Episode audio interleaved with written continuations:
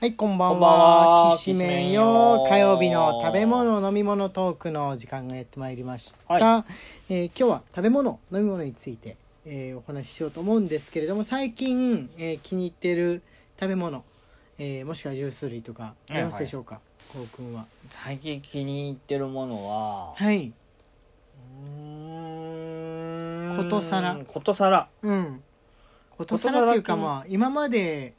も存在はしてたけど、最近気に入ってるっていう。あのーモナカのアイスああなんだっけあれ素直って名前の、はい素直って名前のやつあるんですよモナカであの板チョコ状の形になって四角いのじゃなくて丸のねはい丸いモナカのであれねどこでも売ってるわけじゃなくって俺はドラッグストアで買ってきたのドラッグストアの冷凍食品のコーナーに入ってた、あの糖質がすごい少ない、えーチョコレートバニラモナカはいパリパリパリチョコレート入りのねバニラモナカなんですけれども、味は本当に普通のバニラモナカ板チョコの入ってるバニラモナカなんだけど、えーとにかく糖質とカロリーが低いというやつでこうくんが味をすごく気に入っている気に入ってあのーパリパリ感チョコレートのパリパリ感がそうちゃんたとまらないできてるんですうよね、ん味もいいバニラの味もいいはいはいはいはいあれはあの糖質が低いチョコレートだからそのパリパリが保ててるのかもしれないですよね、ねですねちょっと苦いっていうか、うんまあ、あんまりとろっと甘かったりその脂っぽかったりしてないそだ,、うだねからそれ単品に食べたら多分まずいああなるほどまずいチョコレートなんじゃないかなって想像してるんですけれどもね、あの見かけたら他のね味もあったと思うんで「素直」あのローマ字でね「素直」って名前だったと思うんで、えー食べてみてください、はいとても美味しいです、はいとても美味しいです自分はねあのヤシの実のシロップ漬けベトナムの食品屋で売ってるヤシの実のヤシの実のシロップ漬けがはいはいはいはいそマイブームうベなんですけどトナム食品店によく行くんだよねあれでね偽のチェを作ってるのが結構流行ってますチェってわかるみんなあのーベトスナムーのプおス菓ト子ックにさ夏になるとやってくる謎のデザートそうそうそうそうそうあれってメインはタピオカだったっけ、うんタピオカにココナッツミルクがかかっててで果物とか豆とか入ってるやつ、はいあのー、だ三日にも東南アジアのそうそうそうそうデザートっていう感じなんですがそれがねあのベトナムの、えー名物スイーツらしくって、うんとても美味しい、美味しいはい、でそれの偽物を作ろうかなと思って、まあ、タピオカの代わりにそのヤシの実のシロップ漬けをベトナム食品店から買ってきてですねただなんかど独特なんですよね芋みたいな食感なんでタピオカとはまた違うタピオカってもちもちしてるじゃんうんでもタピオカもあり芋の系統なんだっけ系統で分けたらタピオカは確かキャッサバ芋です、そうそうそうそううん、だから理論上似た感じになるかなとうん思いつつもタピオカが芋であのあのーヤシの実ヤシの実だっていうふうに書いてあるんですけどパームシードって書いてあるんですけれどはいもはいはいはいそれが紫芋みたいな感じの食感なのがなんか納得がいかないそうだね謎だよねあれ ね納得いかないとこは、ヤシの実の中ってさブリブリしたものが入ってるじゃうん、あれを切ったものかなと思ったんだけどそれとも違うんですようんうんね、うんうん例えるならばニョッキなんですよねあー近い、ニョッキ、うん、ニョッキ近い、すごいニョッキう、なんものに、透明のニョッキにパームシードって書いてあって、はいはいはいはい砂糖汁に使ってるんですよ、はいとろんとしたもう砂も糖う蜜それで蜜聞くにと使まっずてそうだけどそうまずそうなんですけどあれ単品で食べたらどうかなって感じなんですがそこに、えー無糖のココナッツシロップをかけて、でスライスした果物を混ぜてガチャガチャかき回して食べると美味しいって美味しいチェのようなそあの東南アジアのショッピングモールとか行くとさ若い人の行くとこう、うろ、ん、フードコートあるじゃん必ず大きいあるよね、うん、おしゃれな感じのあのあ入りにくいやつね本当あの大体システムが入りにくいシステムあーなんか入り口で食券みたいなチケット買って、でそれを渡してはいお金の代わりにしてあれなんでなのかわかんないけどお店が勝手にぼったくったりとかその計算ミスしたりとかをしにくいからかなって、多分そうだねしにくいようなにそういうふうにうんこのデ,、デパートっていうかイオンモールみたいなとこが統括してお金の管理してるんじゃないかなと思うんですが、チケット何枚みたいな感じでねあの買うんですけどその東南アジアのフードコートでありそう名前全然読めないけどなんか写真的には美味しそうだなと思って頼むとそういう謎のココナッツシロップで果物の入ってる何かが食べれたりするじゃんはいそういう感じね そういう感じじですね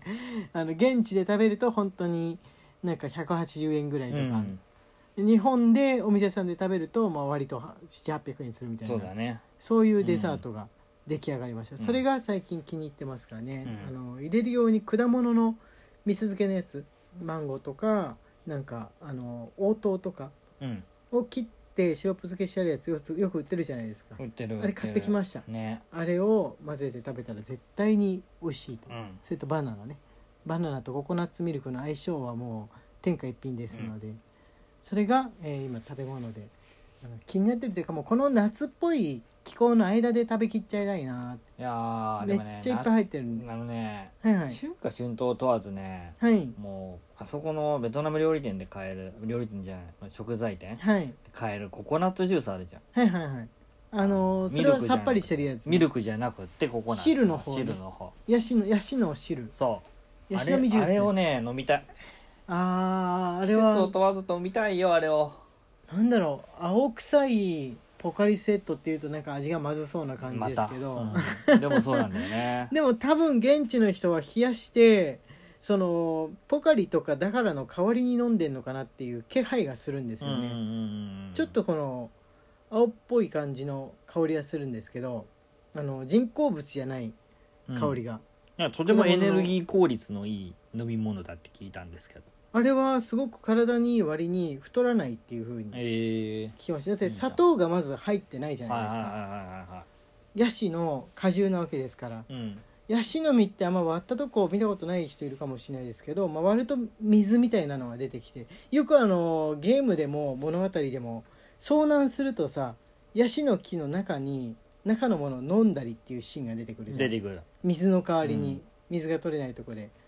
それなんですねまさに、ねうんまさにそこにはポカリセットみたいなものが入ってる、うん海水しかない状態だったらでヤシの木が異常なほど植わってる状況が来たらあれですね水の代わりにもうヤシのジュースだけを飲んで生きていくっていうたださしかない割るの難しくない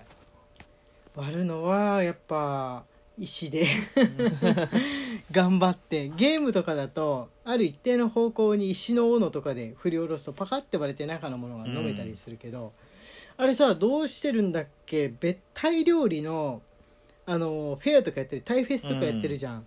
おばさんがさ大きいナタみたいなのでタントンタントンっていうふうにヤシの実を切って